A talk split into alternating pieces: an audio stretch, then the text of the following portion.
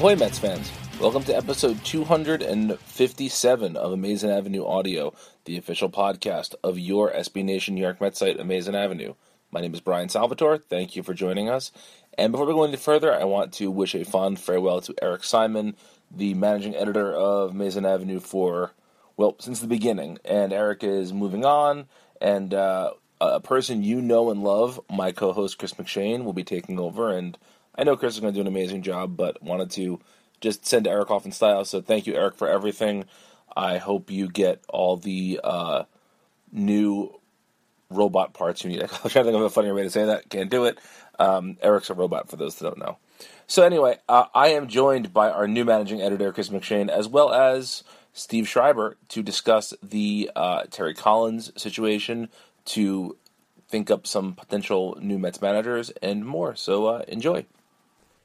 Well, folks, another Mets season is in the books. We are here tonight uh, on the night of the National League Wild Card game to discuss the Mets managerial opening. Uh, after Sunday's finale, Terry Collins resigned as Mets manager after six full seasons as their skipper. And uh, for the first time since Sandy Alderson's first offseason, he is looking for a manager. Before we get to the managerial search, though, why don't we just talk about the Terry Collins era, sort of uh, in a nutshell? Uh, Chris and St- oh, I should, I should mention, uh, Chris and I are joined tonight by our friend Steve Schreiber, Green Man, Green Ricky, call him what you will. Um, what do you guys? Uh, how do you guys think about the uh, the Terry Collins era overall? Steve, why don't we start with you? Excellent.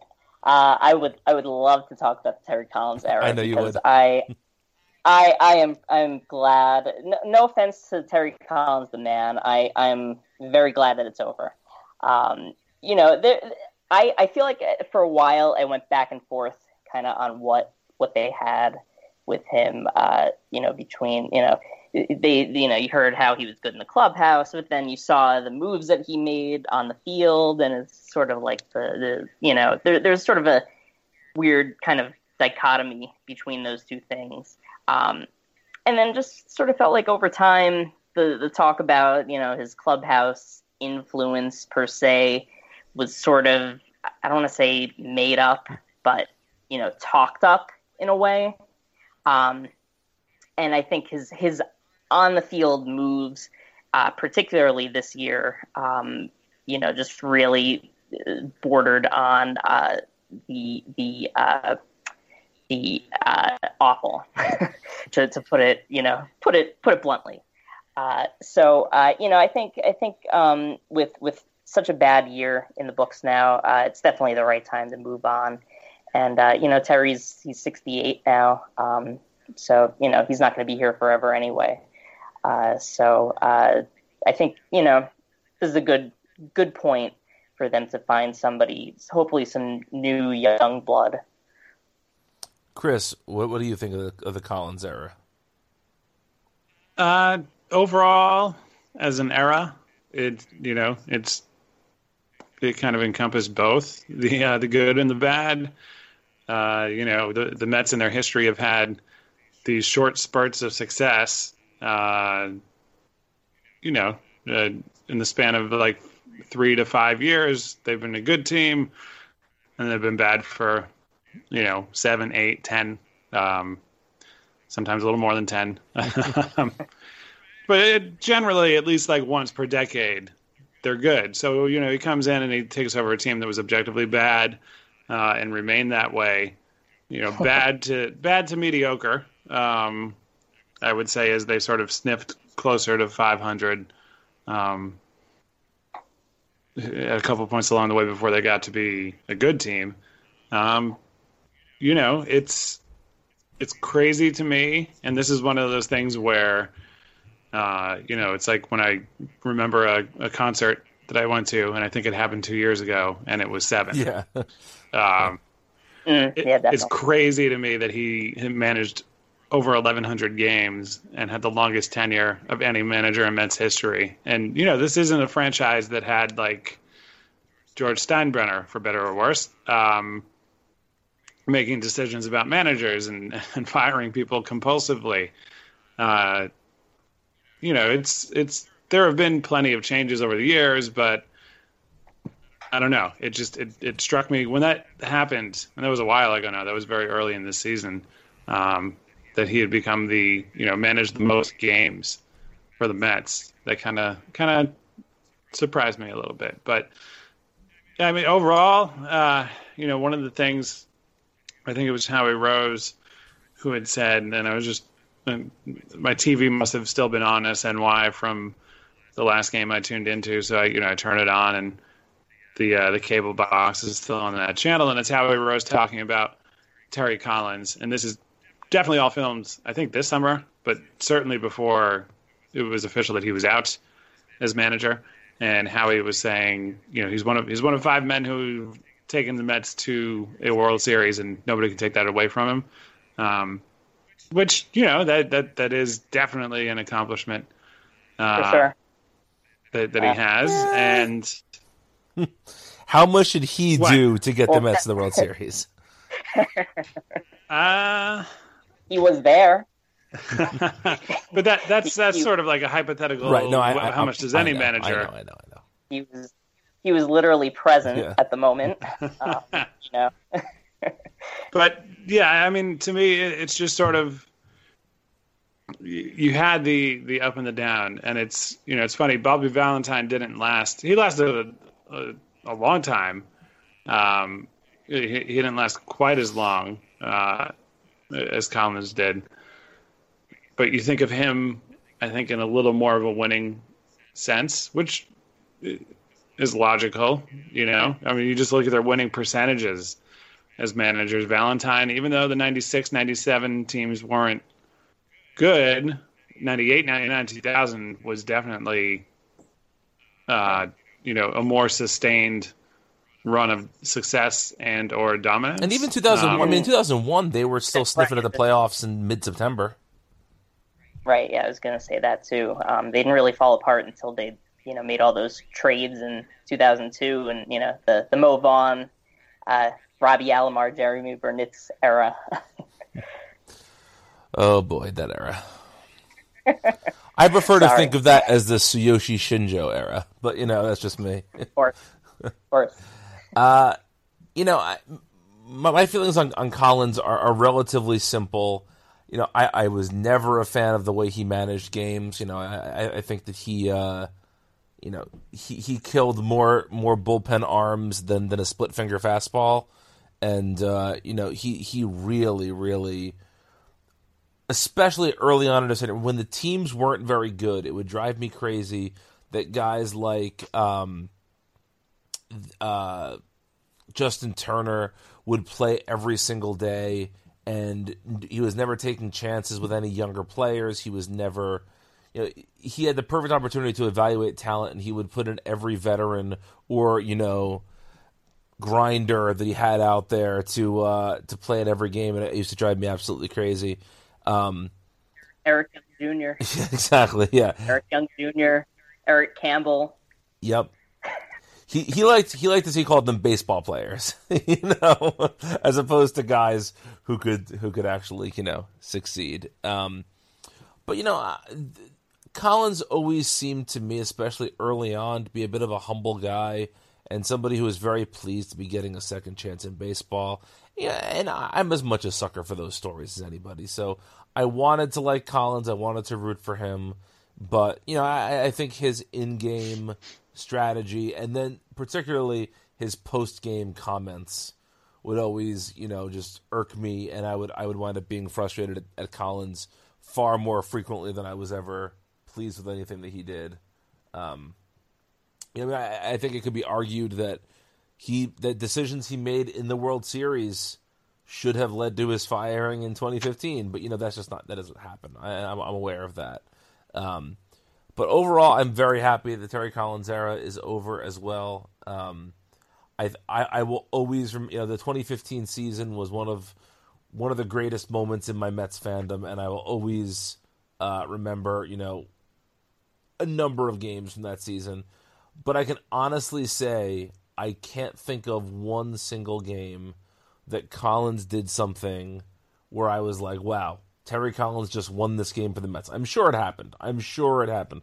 I'm sure there was a game or two where he he made you know a brilliant tactical move, even if he didn't realize what he was doing, and uh, you know won the game for the team. But I, I can't personally remember any of those. Whereas there are plenty of games I watched when Valentine was managing the team where you would just see these you know these these very intelligent, very well thought out moves happening, and just feel lucky that you have a manager you know, I, I remember watching the Mets play a couple of games against Dusty Baker teams and just thinking like this is unfair because we have a manager who knows what he's doing and they have Dusty Baker, you know, and uh, I never quite got that feeling from Terry Collins. Yeah, it's sort of it's something I think that I've brought up on the podcast before. Uh, the entire concept of a manager is odd to me at this stage. Um, you know, because take somebody like Valentine who has a great baseball mind, right, and and gets strategy and all that, um, but clearly has a major issue communicating with players and everything. Um, that combined, you know, finding the combination of guys who, you know, have that sort of a baseball approach in mind and that ability to communicate, I think, is probably very rare. And combine that rarity with the the vantage point. Um, and I, I, know that like MLB is very you know cautious about how it treats technology in the dugout and everything. Um, but the the role itself is odd to me. You know, I, I'm not saying you'd want your general manager to be the guy, but say you had a Bobby Valentine type guy who was, you know, watching the game from a little bit better standpoint than in the dugout where you're looking at like players' feet and up. Um, you know, and that that's that's been the norm in baseball for a long time. It doesn't really make sense. You know, football coordinators, some are on the field, some aren't, but they I think I think it's uniform in football that every team has guys who are elevated a little so they can take in that perspective, right? Mm-hmm. So this would be extremely unorthodox. The Mets are not going to do this now. This is just me thinking out loud. Uh, but say you had a baseball mind like Bobby Valentine, uh, and he was, you know, somewhere in like the, the, the middle level, watching the game, and he's making decisions and, and communicating them. But you have like a, a, more of a bench coach type guy with a prominent role, who's the great communicator. You know, I don't I don't know if that can actually work in practice, but I, I I hope that point makes sense. Yeah, I, I think it, I think, yeah. I think there's definitely a different skill set for the perceived players manager versus the tactical manager. Yeah. I, I never I, I sort of thought on you know similar lines, Chris, but I never understood why teams don't sort of split up the job between the manager and the bench coach. You know, if you hire sort of the players manager, um, you know, then the bench coach should be a you know a tactical guy who really you know can can give you sort of an edge, you know, in, in terms of you know, okay, we're going to do this, and then we're going to switch this guy out, and we're going to make this double switch here, and we're going to you know things like that. Um, where you know it's like it seems like most teams. I mean, maybe maybe this isn't the case, but you know, it seems like at least with the Mets, you know, you just have Terry Collins, and you have you know some guy, whether it's you know Dick Scott or Bob Geren, or you know who you know. I, I guess Geren has has sort of a reputation of being a a stats guy, um, but you know I don't know how tactical he is otherwise, you know. And I, I sort of I never understood why they didn't why teams don't you know break down those roles a little bit more if you know if they can because I, I totally get it's hard to find that sort of like unicorn guy hmm. who's like who can do both. Yeah. You know, it's the the Joe Maddon the uh, you know that type of guy who can you know who can both communicate well with the players but also make the good moves. I mean, I think part of the reason that you don't see that more often is because I think you know it's because of who who baseball teams hire as their managers. They hire old school guys who want things done in the old school manner. So you know, try, try to convince uh, you know Terry Collins that there should be somebody else making his decisions. You know, how, how many times did you hear him say like, "Well, I make the lineup card around here," or some or some you know facsimile of that? You know, you, mm-hmm. it's just finding a, a, a manager without the ego or without the expectation to be that you know that total source of information and of uh, decision making prowess. And maybe you'd be more likely to do that. But i just i don't know. I don't know who in the game right now that's managing would be okay for for, for with that you know? I i i, I don't know. Yeah. i just don't know. Um, so before we wrap up Terry Collins chat here, let's each maybe share a, uh, a particular Terry Collins memory. It could be something personal, it could be uh, a game you remember watching, it could be a good memory, bad memory. Give me, uh, give me Terry Collins memory. Chris, we'll start with you.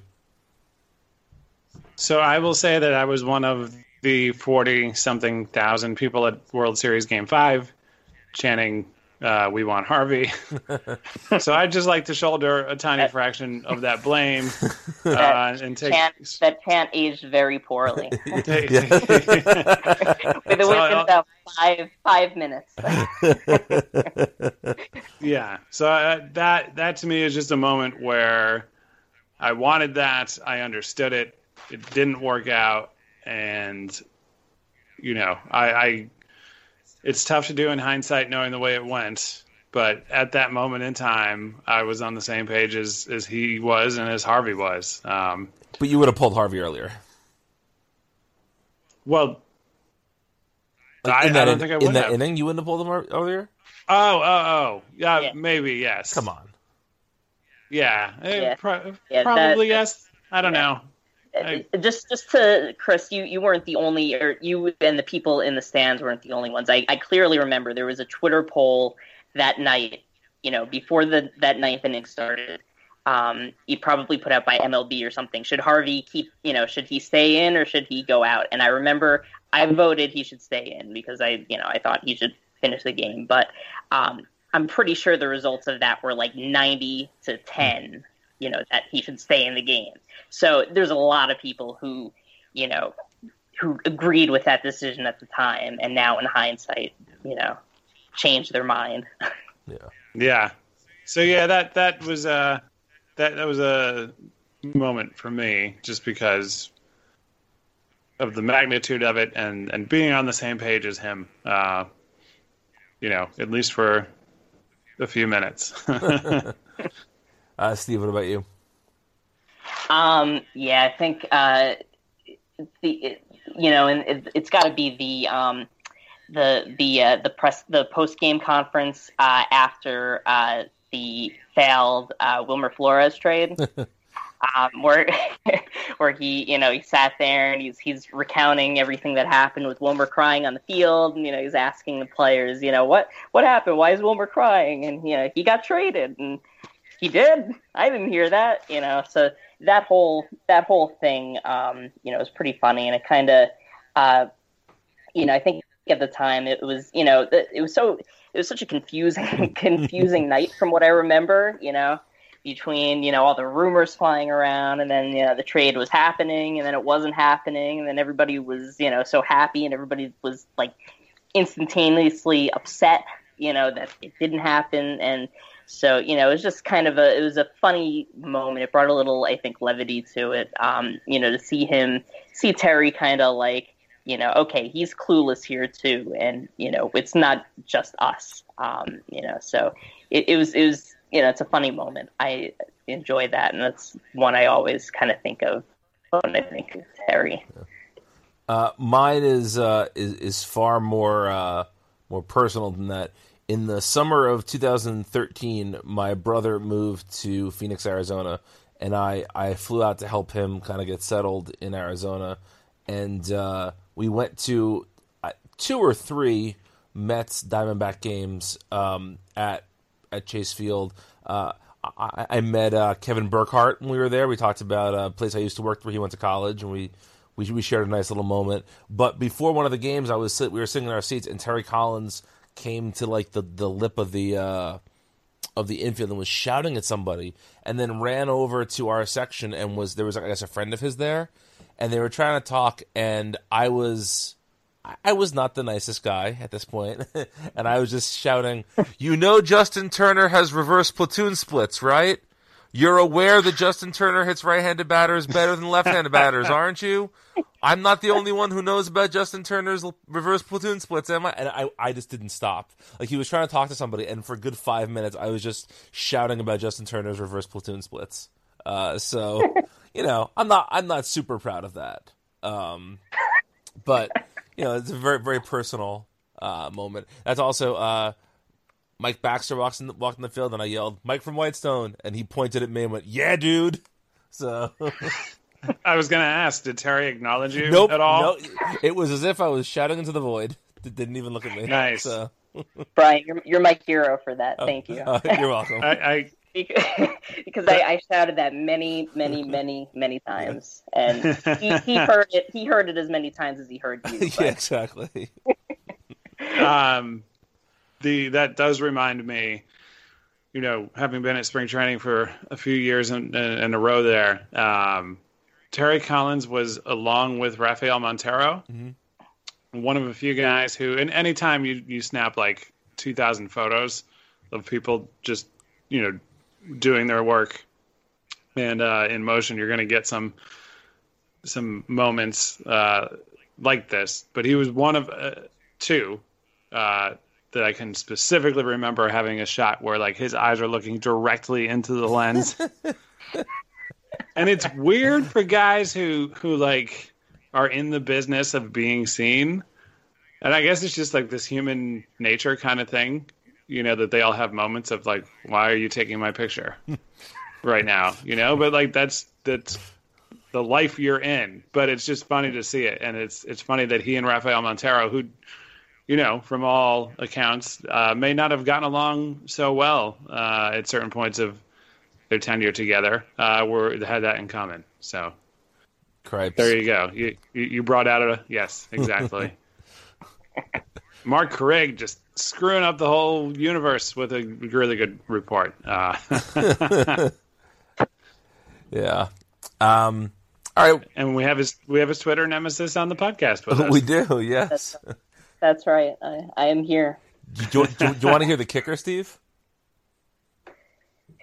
Uh, well, I I don't. Mm, nah, it's okay. Okay, cool. I'll I'll I'll save save it for uh, you know whenever uh, whenever I see Mark in person. Well, I, I was. ever. what I was going to say was we were going to try and have Mark on the podcast tonight. oh oh really? Oh okay. Oh. well, That's all right. I guess he I guess he didn't I guess he didn't want to be here. He's he's a little little afraid of the green man. exactly. I mean, who isn't? You know, let's be fair. You're an intimidating guy. Um, I I, I know. so let's let's turn our attention to Terry Collins' successor as the Mets manager. Uh, a few names have been floated. There's reportedly up to ten names that have been uh, that have been floated internally, uh, but six of them have sort of been uh, discussed publicly. Those six are Robin Ventura, Kevin Long, Alex Cora, Joe McEwing, Bob Geren, and Chip Hale. Uh, I have a variety of feelings about some of these guys. Uh, you know, almost all of them to a man, actually, all of them to a man have some sort of Mets connection. You know, Ventura, Cora, and McEwing all played for the Mets. Uh, Long, Guerin, and Hale all have coaching experience with the Mets. Uh, I remember when Collins was hired, I was really on the hire Chip Hale um, train at that point. I, I, I think that that train has lost some of its power in the uh, in the intervening years, but he was certainly my my pick for that 2011 vacancy or 2010 vacancy rather. Um, is there a name on this list that particularly jumps out at you guys in a good or a bad way? Uh, Steve, I'll let you start. I, I have an answer, but Yeah, sure. Um, you know, I I'm I'm pretty I think interested in uh, Cora. Um, not that not that I know a ton about him. I didn't even know he was the Astros bench coach until maybe like two three weeks ago.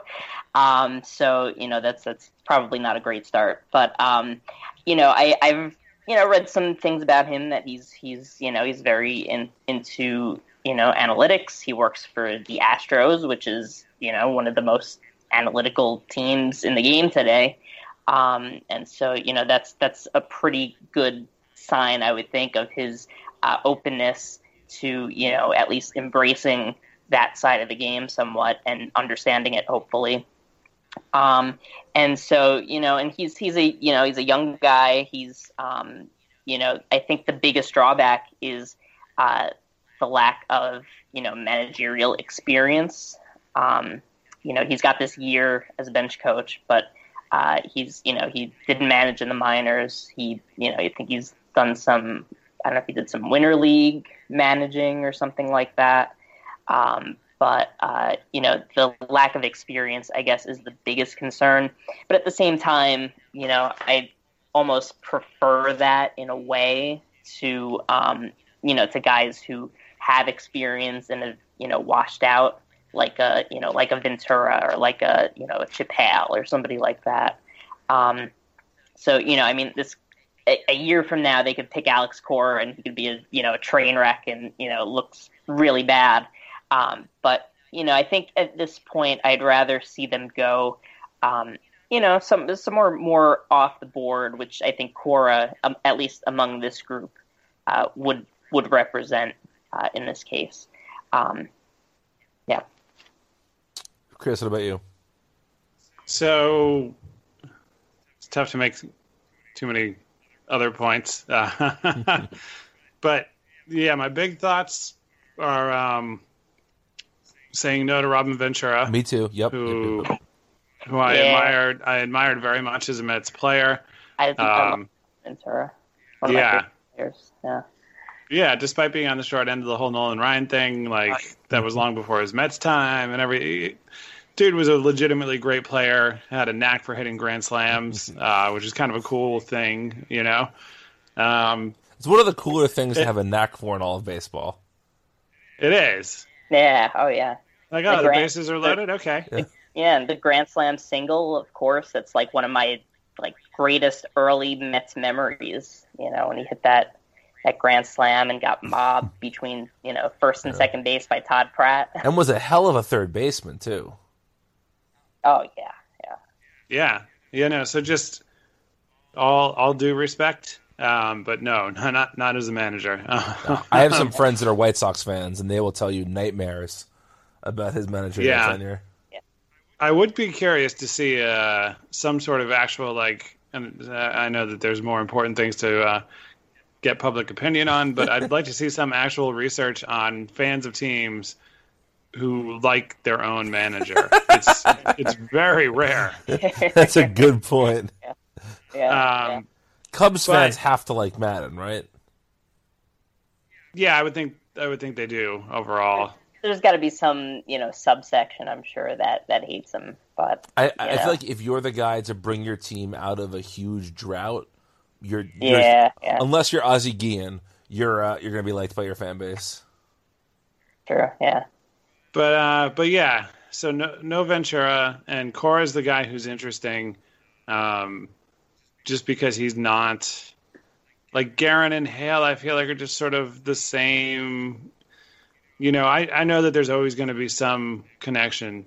Obviously, you know, Sandy Alderson is saying staying. Uh, you know, the team isn't for sale. There's certain things that are sort of institutional, right? Mm-hmm. But it's always odd to me to like make a break, but then not make a change. Right. You know, like I feel like Geren and Hale um, and I know nothing about what Joe McEwing would be like, but but those two guys would just sort of be like they coached with Terry. You know, is it really going to be drastically different? I don't know. You know, I'd, I'd rather just bring in a fresh voice. And if uh, Alex Cora signs as manager, I hope he gets a vesting option of some sort. well played, sir.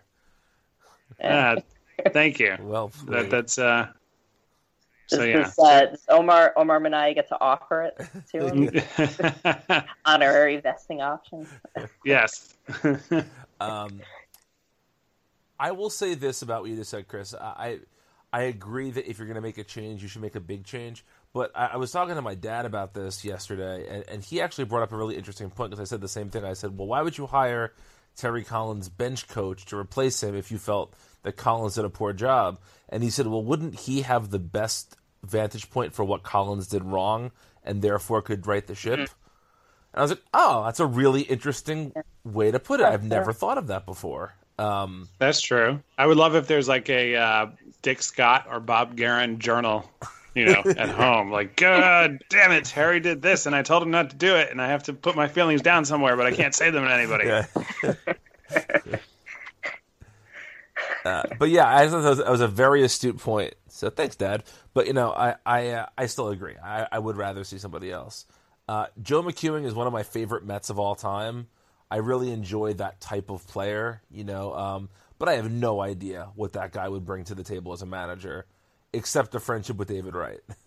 Which, I, to be honest, I think the Wilpons probably care about that more than almost any other factor because they, uh, you know, say what you want about the Wilpons, and I will say lots. They they love David Wright, so uh, you know there's that. But I, you know, Cora is a really interesting choice. The guy we haven't talked about at all is Kevin Long. And I know Kevin Long has has coached with Terry as well, but Kevin Long is somebody who has an amazing reputation as a pitching co- as a hitting coach rather, and I mean I, I think you you need to look no further than Daniel Murphy for the kinds of changes that he can make in a player by you know by instructing him, and I don't know if I don't know if the Mets would benefit from having that attention to detail across the board, or if they would be taking away from his true talent by having him manage. Uh, do you guys have any strong feelings about Kevin Long? Um, not not super strong. I, I guess I would just say that um, the one odd thing about him coming up in a managerial conversation is just that, and I, I think a lot of times it, it's overemphasized, um, but it is a part of the job talking to the press every day, right? So one thing that has seemed to have been the case in his tenure as Mets hitting coach is that he's been extremely shielded from the press. So it just seems like an odd thing to have a guy that they really, you know, tried to have not say much, then go to this role where you're saying something every night. Um, So that's my one Kevin Long thought. I don't think that's the most important quality in a manager. It's just a weird. It would be a weird transition.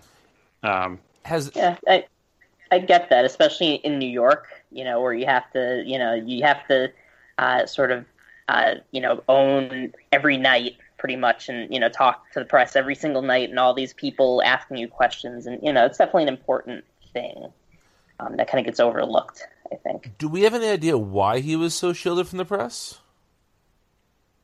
Uh, I don't. I just know that you know it's always you'd have writers saying that it was you know nearly impossible to like get him to get a quote. You know. Um, but yeah, I don't. I don't know why. I don't know if that's like it was his personal preference or or what. Yeah.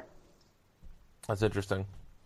Um, all right, we'll wrap up the show tonight with uh, with talking about sort of your your dream candidate. Now, obviously, we can't say you know Joe Maddon. You can't say Terry Francona. You can't say somebody who is who, who is who is clearly going to be managing their their team again next season.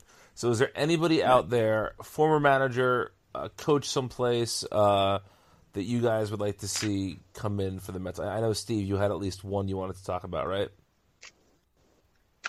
Yeah. Um, could we dig up Earl Weaver? And no, I'm kidding. Um, uh, could uh, I? I you know I've heard a lot about really actually two people who um, who are former players, uh, not retired all that long, who you know now work in front offices. Um, either uh, uh, Gabe Kapler with the, with the uh, Dodgers, I think he's their farm coordinator now, or uh, John Baker, the former catcher with the Marlins. Uh, he's a he's some sort of assistant, I don't know, to the GM or something like that with the Cubs.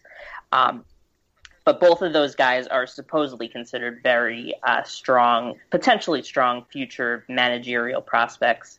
Um, and you know they're both on you know definitely on the younger side. Um, I, I don't know their exact ages, but I guess late 30s, early 40s. Um, and uh, you know they're both uh, analytical types, and uh, you know they, they obviously sort of like Cora. They're um, you know, very untested.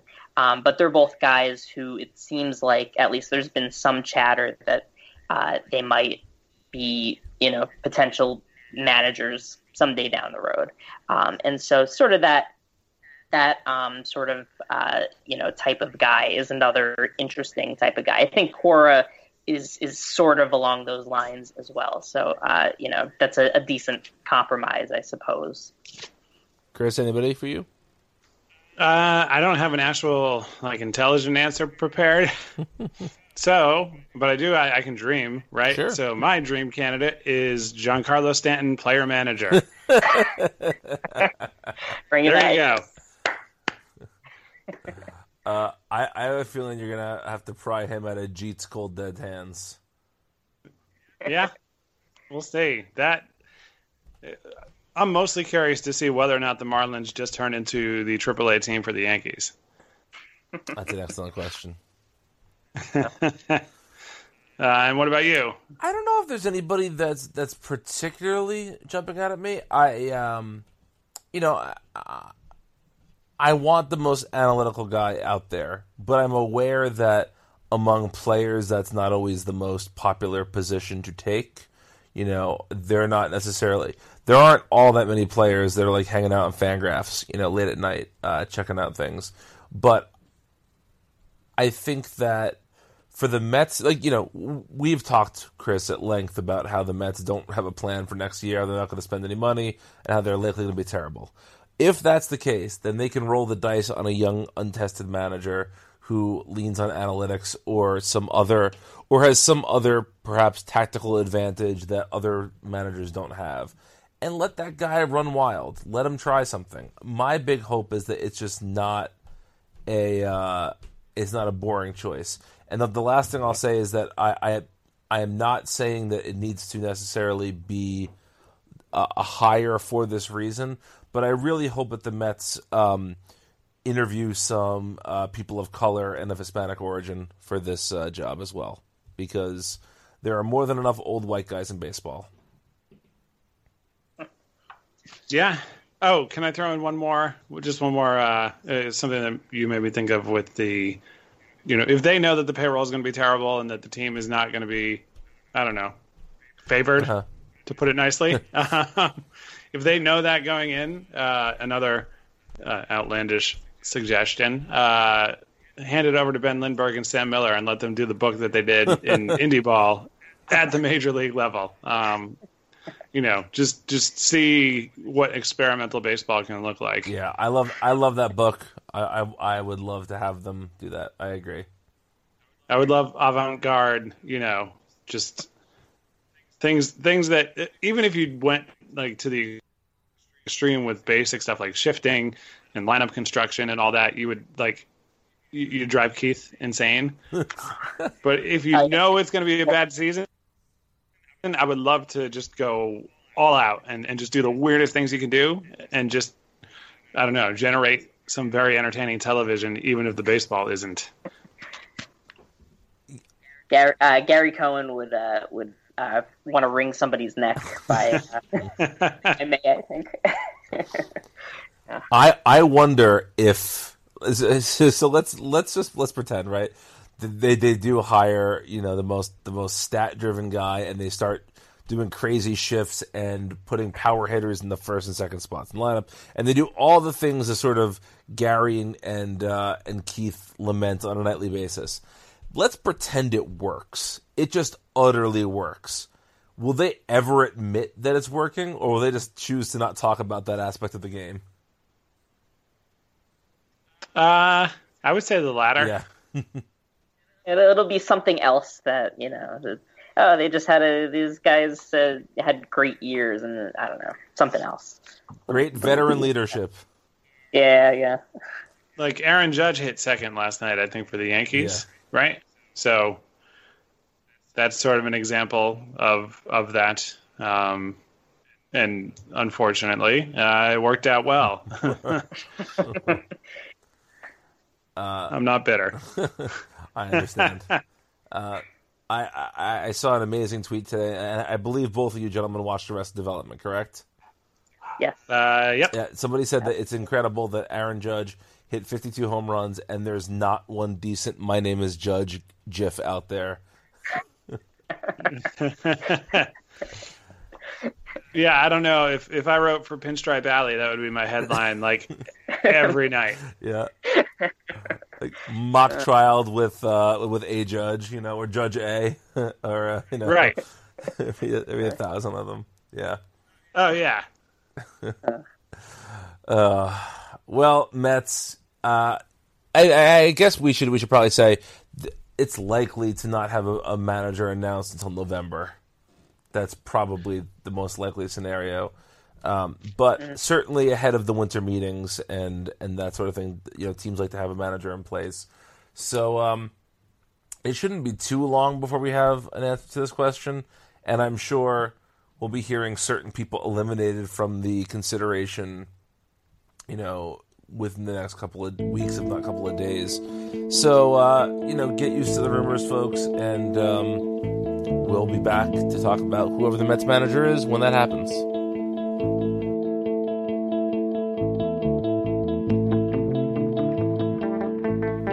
The Mets are in the process of finding the 21st manager in franchise history. So, where does the latest manager, Terry Collins, rank in our top five list? Well, he comes in at number five. Did he overuse veterans and misuse youngsters? Absolutely. Did he mismanage a bullpen to an extraordinary degree? Of course. But the longest tenured skipper oversaw back to back playoff appearances and a National League pennant in 2015. The smear campaign that ran at the end of his seven year run should not diminish the fact that he kept a relatively tranquil clubhouse that could have gone unstable many times. It was certainly time for a change, but Terry Collins proved he was much more than just a placeholder. At number four, Willie Randolph. Entering 2005 with a brand new look, intent to erase the dreadfulness of three straight seasons below mediocrity, Omar Minaya went about hiring someone well versed in New York baseball. The Mets immediately improved under Willie Randolph's guidance, improving by 12 wins in 05. Then, of course, came 97 victories and the 2006 NL East title. Narrowing down to bare bones measurements, Willie was 49 games above 500, but each triumph and failure is never equal. Two defeats stand out above everything else and ultimately led to his undoing. Game 7 of the 06 NLCS to underdog St. Louis elicited disappointment. The 2007 regular season finale, to cap the Mets' historic fall from first place, provoked anger and frustration. The captain of a ship rarely survives a capsizing of that magnitude. Yet Willie was left to dangle in the aftermath until Minaya gave him a vote of confidence weeks later.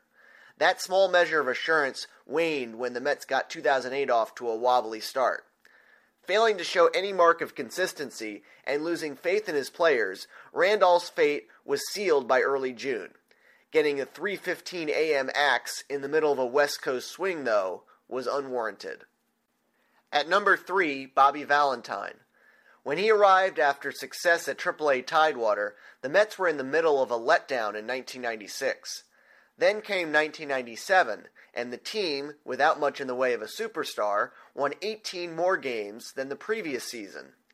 When they did get a superstar, Mike Piazza, the Mets began to share the spotlight with a Yankee team in the middle of a dynasty.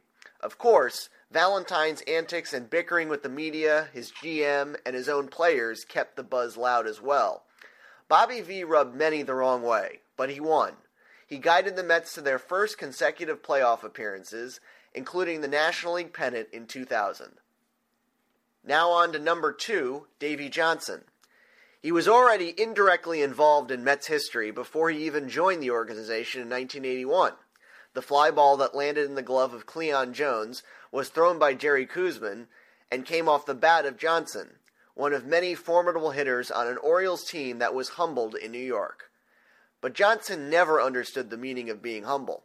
He held the same confidence that he had in his players. After 90 wins in his first year of 1984, 98 more in 1985, it all came together with 108 wins and the World Championship in 1986. Considering the talent he had in place and the expectations that came with it, He should have added to his one Fall Classic appearance and two division titles.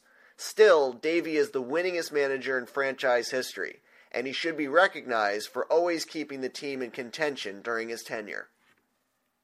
Now for the number one manager in Mets history. It's the man who led the team to its first World Championship, the leader of the Miracle Mets, Gil Hodges. Upon his hiring prior to 1968, the entire direction of this woebegone franchise changed. From 73 and 89 in 1968, they made the most amazing of improvements in 1969.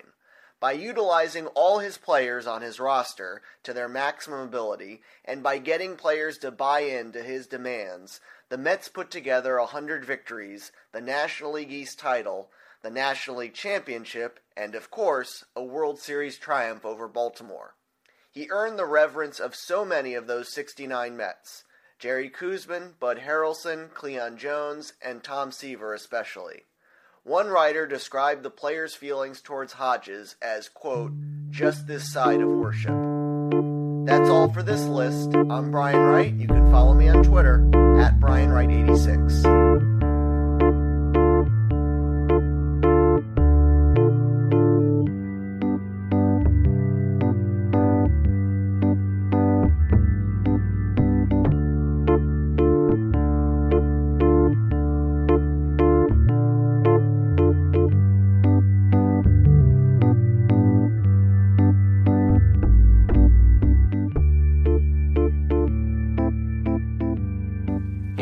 It's Steve Sypa, and I'm back this week with something a little bit lighter than last week. I'm going to be talking about one of my favorite baseball topics, which is the draft. Obviously, now that the season is over, uh, we will start looking forward to the 2018 season and the 2018 draft. The Mets ended the 2017 season with a 70 92 record, which means that they're going to be picking sixth overall in the draft. Only the Tigers, Giants, Phillies, White Sox, and Reds, in that order, are going to be picking before the Mets. So, in their 50 year history, the Mets have actually selected sixth overall only twice once in 1975 and then once in 1997. So, in 97, they used their sixth overall draft pick and selected Geoff Goetz, a left handed pitcher. In 1998, he was ranked the 96th top pro- prospect in baseball by Baseball America but he never got a chance to climb up the Mets' system because he was used as a trade chip. Along with Ed Yarnall and Preston Wilson, he was traded to Florida in exchange for Mike Piazza. Uh, his career stagnated in Florida because of a shoulder injury, and he had a couple more up and down years with them, and then the Yankees before basically winding up out of professional baseball altogether. Uh, he played in the Indies for a year or two, and according to his LinkedIn page, he's been a consultant and speaker for the Achievement Institute since 2009. Their other pick, Butch Benton, was selected in 1975, and his career was marginally better. He had a few solid seasons as a halfway decent hitting catcher in the minors, and he made his MLB debut as a September call up in 1978. His bat never really developed and as a result, he never really factored into the Mets' plans, and he only got into 12 more games with them at the MLB level. Just before the 1981 season, he was traded to the Cubs for cash considerations, and things really didn't change much for him either. Uh, he he got into a handful of games, MLB games, but he's mostly just minor league filler with them. And eventually, he was traded to the Expos in exchange for future Mets manager Jerry Manuel. He filed for minor league free agency and signed with Detroit, and then with Cleveland, uh, where he got a few more major league at bats, but he found himself out of professional baseball after stint with Cleveland in 1985. Uh, he attempted a comeback in 1991 when he signed with Detroit as a minor league free agent, but he only played in a handful of games uh, with Toledo, and eventually he was released and retired. Since the mid 2000s, he's been involved in golf. He actually became a PGA professional golfer in 2007. And he's been uh, managing golf operations in a variety of golf clubs down there, most recently at the Black Bear Golf Club in Eustis, Florida. So, if anyone is in the neighborhood and is interested in golf, go to the Black Bear Golf Club and pay Butch Benton a visit. So, is the third time a charm? Uh, will the Mets snap their streak of busts with the sixth pick this year? Or is the eventual 2018 pick to have a similar career like the 97 and 75 picks? Keep in mind that there's a lot, you know, a, a lot could happen between now and next June, but the top portion of the 2018 draft class is pretty talented, so maybe 2018 is the year. So, there's pretty much no real way to make any kind of guess right now as to who the Mets might pick, but that's not going to stop me because I have too much fun with this stuff, which is kind of weird, but whatever. So, based on the guys that are considered the cream of the crop right now and are in that 5 to 10 range right now, I'm to throw out a few names. But remember, guys can shoot up the lists, guys can fold down the lists when the season starts in February. But for the time being, here's a few names that Marc Tramuta, the Mets scouting director, might be considering. Back in 2015, the Mets drafted prep southpaw Shane McClanahan in the 26th round out of Cape Coral High School and though he didn't sign and went to the University of South Florida instead, maybe he tried again. I mean, the same thing happened two years ago with Anthony Kay, who was drafted in the 28th round of the 2013 draft, and then was drafted again uh, with their second first round pick in 2016. So that kind of thing does happen. If a team researches a player and they like him, if he's not available the first time, they might go after him the second time. McClanahan had Tommy John surgery in 2016, so there's definitely some injury concerns there. But he did get back on the mound this season, this past season, and he was as good as he was back when he was in high school. Uh, he made 15 starts and posted a 3.20 ERA in 76 innings, allowing 48 hits, walking 36, and striking out 104. McClanahan has an athletic pitching frame. He's about 6'2 and weighs 175 pounds so there's still some projection in there. Uh, he has an electric fastball thanks to a really fast, quick arm, and because of that projection, there's there's reason to believe that his fastball might get even better. Um, right now, it sits in the mid 90s, about 93 to 96, and he's able to locate it anywhere, including the inside half of the plate against right-handers, which is a little ballsy for a college kid. Sometimes he has to wait a little bit to figure out where his best release point is, and throw an inning or two without his best commands, but when it clicks, his command is fine. His changeup, same thing. Sometimes he needs to throw it a little bit to get a feel for how the pitch is working and where exactly his best release point is. But when he's on, it's a quality offering with above average potential. Uh, he throws it with the same arm speed as his fastball. Uh, it sits in the high 80s, which is about 5 to 10 miles per hour slower than his fastball, and it has late fade. His third pitch, his slider, is still developing, but it shows some promise, and it looks like it'll be a quality third pitch as long as he's able to tighten it up a bit and give it sharper break, as opposed to not staying on top of it and letting it get loopy. Another left-handed pitcher that the Mets might be looking at is Connor Pilkington, a big guy out of Mississippi State. In 108 innings this past season, he posted a 3.08 ERA, allowing 76 hits, walking 47, and striking out 111. At 6'3", 210 pounds, he has a pretty ideal pitching frame, but he's pretty much physically mature, so there might not be too much projection left. But with everything that he throws, you might not need projection. His fastball sits in the low mid 90s, and it's really effortless, easy low to mid 90s. Uh, he could generally command both halves of the plate. He could make his fastball run. He could make his fastball cut. And then he pairs the fastball with a curveball and a changeup. Uh, the curve of, is a better of the two pitches.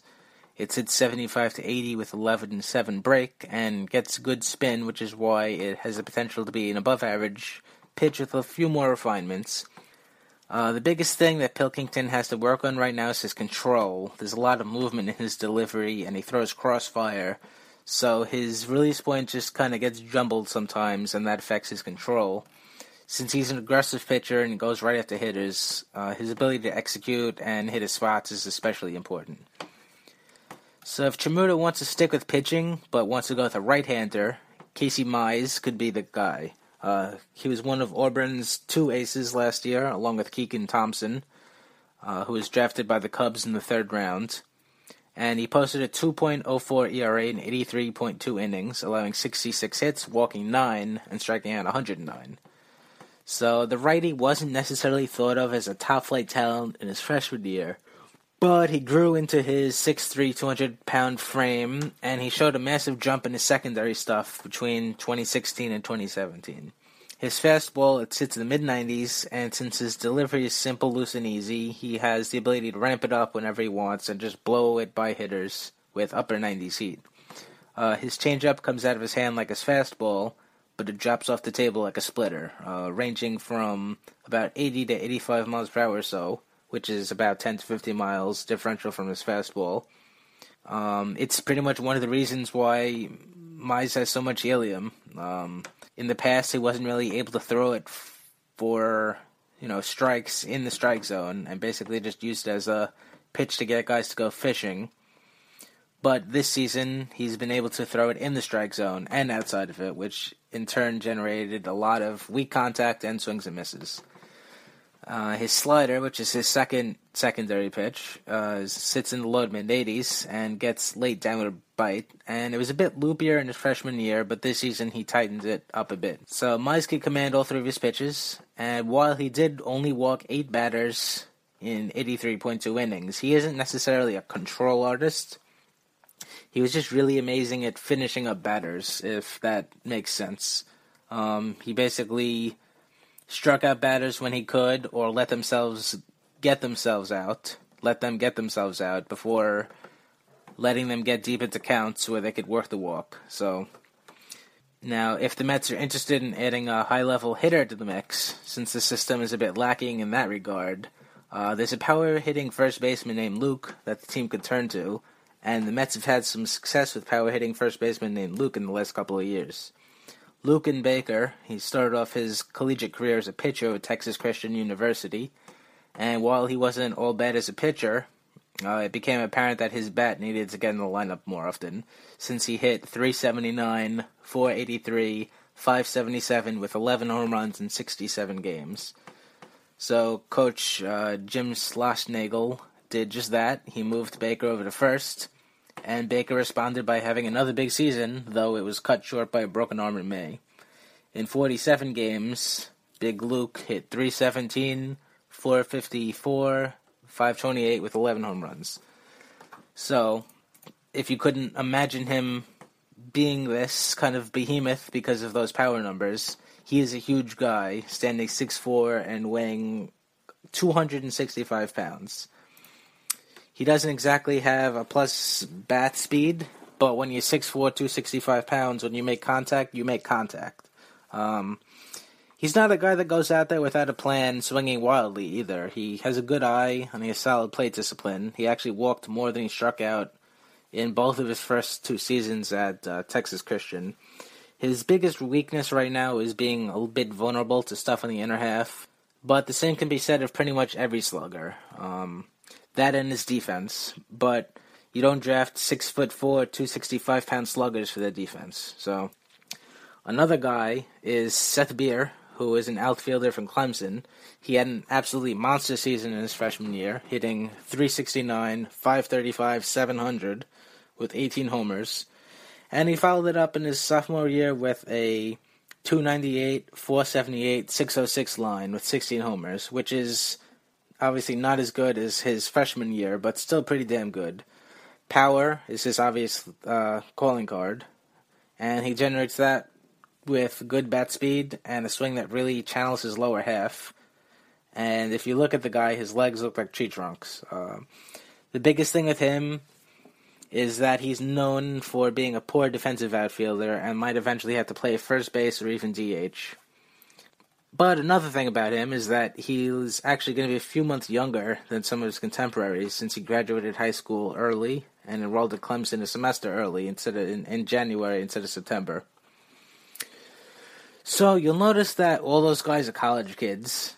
Obviously, there's a bunch of really high, highly touted high school kids that'll be eligible for the draft. But prep players are a lot more volatile than college players. They're less developed, they're facing lesser competition. A lot of them are going to change positions. There's stuff like college commitments and buyouts to keep in mind. So there's so much in the air that I'm not even going to bother talking about them. But obviously, the Mets could decide to pick a high school player. So I'm Steve Sypa, and that is a way too early 2018 draft preview.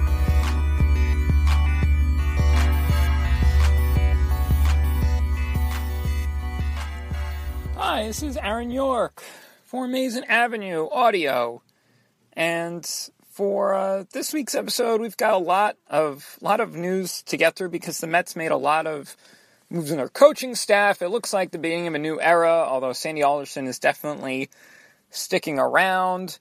Uh, the new era because because Terry Collins is no longer the Mets manager, and we don't know who's going to replace him yet but the, the coaching staff will probably have a lot of new faces because we know that the hitting coach Kevin Long and assistant hitting coach Pat Roessler are sticking around. Those guys did a pretty good job. I think the Mets hit a little better than we, we thought they would this year, especially considering all the injuries. Michael Conforto uh, seemed to, to take some steps towards becoming a, a consistently pretty great hitter, although he shockingly dislocated his shoulder and it caused him to miss uh, this amount around the last two months or so. And uh, Yoenis Cespedes continues to be a great hitter. Curtis Granderson, Jay Bruce, both. Uh, well, Granderson overcome a very slow start to become a player worthy of trading, and Bruce was was pretty solid for uh, the, his entire Mets tenure this year. Unlike last year when he was traded over from the Reds and really didn't do much of anything, so it's good to see him improve and get traded away. So you have to praise what Long and Roessler were able to do with this team, and certainly with Brandon Nimmo. Uh, it'd be nice to see him hit for a little more power, but his approach and the way he takes walks should earn him at least some sort of role at the big league level, whether that's as a starter or as a reserve player. That really depends on what the Mets depend to do, decide to do in free agency this winter. But uh, but the I think the biggest headline was Dan Warthen getting getting uh, released. The Mets are not going to bring him back. Their Mets are not going to bring back their pitching coach, who before this year was thought to be one of the best pitching coaches in the majors. He had the Warthen slider. We the Mets were bringing up all these great pitchers like Noah Syndergaard, and even Rafael Montero looked decent this year. The problem is a lot of pitchers got hurt this year. Matt, Matt Harvey's fall from grace probably being the most the most notable, and Noah Syndergaard getting hurt. Although a lot of people think that is the fault of Mike Barwis. Well, we'll get to him later, and we'll get to the training staff later. But it is pretty shocking to see Dan Warthen fall from grace. The the pitching staff seem to like him. I don't know exactly how much he has to do with the bullpen. The bullpen was disappointing. Jeurys Familia just never got on track this year. But uh, a lot of people think that's Terry Collins and his bullpen management and him just not getting these guys enough rest. Although Addison Reed, since he came to Mets, was a great success story for them. It's it's surprising. Maybe it was just all these injuries. They thought uh, it was because of the Warthen slider. Maybe the Mets are just looking to move in a different direction.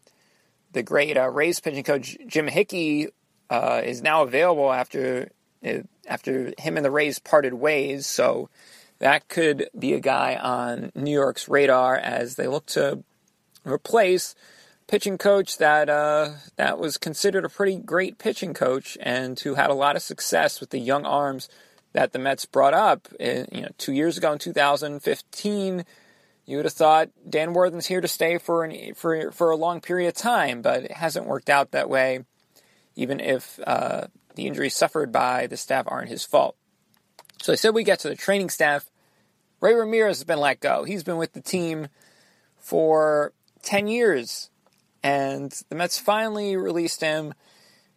Not sure if it's because the fans were pushing for it, but the fans were pushing for it. They have been pushing for it ever since the rash of injuries 2009, and the injuries haven't slowed down that much since then. There's always a thing with the Mets and players getting hurt and and fans wondering if it's more than a coincidence and looking for someone to blame.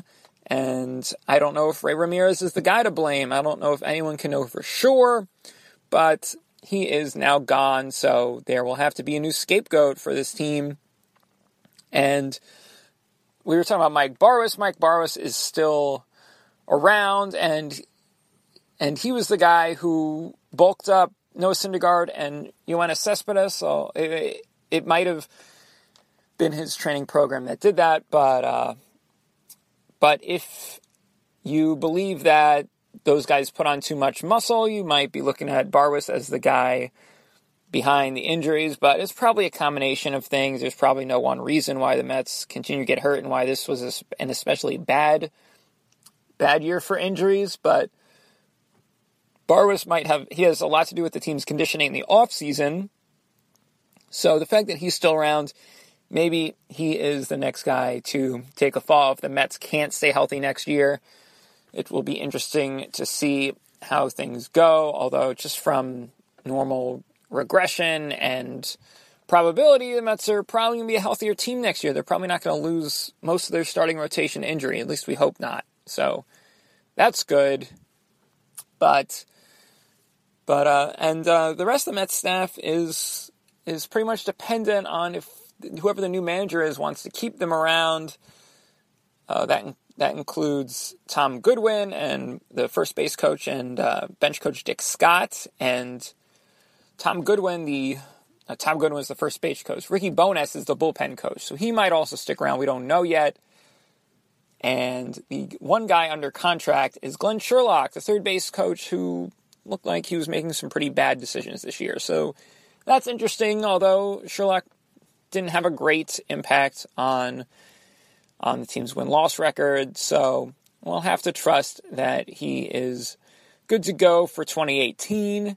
But the one thing we're looking for, we're looking for a new pitching coach for the Mets and a new manager. And those are going to be two of the biggest headlines this offseason when the Mets do make a decision in that regard. It is going to be a big deal, so keep your eyes out on that. It should be a very eventful offseason for the Mets, even if they don't spend a lot in free agency. But we uh, we hope they make some moves because this team still has some talent and still, and we, we saw with the Twins, anyone can make a run. So so uh, the offseason should be should be exciting. Let's have at it. Let's go Mets. This has been Aaron York from Amazin' Avenue Audio.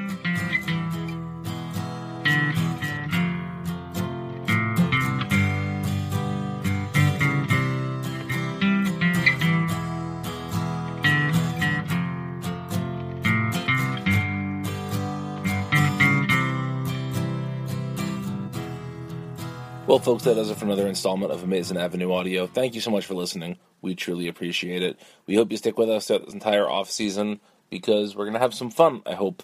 Uh, as always, you can email the show podcast at amazingavenueaudio.com. We did have an email this week, but didn't fit into our managerial discussion, so we'll do that next week. But we'd love a few more, so podcast at amazingavenueaudio.com. You can find all of us at amazingavenue.com which I still think is the best Mets website on the internet, even though I am a writer for it and I uh, possibly am biased. I felt it was the best Mets site on the internet before I wrote for it, so I'm going to continue that belief. It's the best.